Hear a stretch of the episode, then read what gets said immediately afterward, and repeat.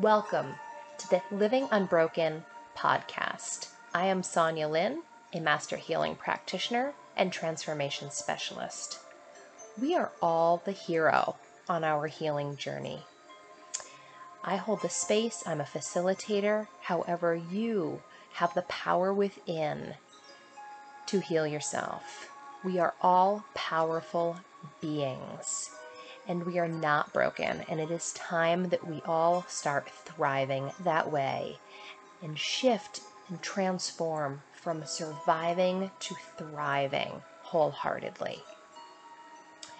So, if you are feeling knocked down by life or know someone that is just feeling knocked down to their knees with some type of crisis or transition, such as divorce or empty nest or a, a death or a loss, healing from a disease, and possibly even retirement, and just leaving you feeling lost and stuck, like something is missing and there's got to be something more.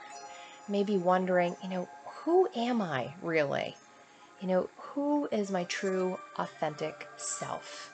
Because when we are not happy in life, we are just not living to our unlimited potential.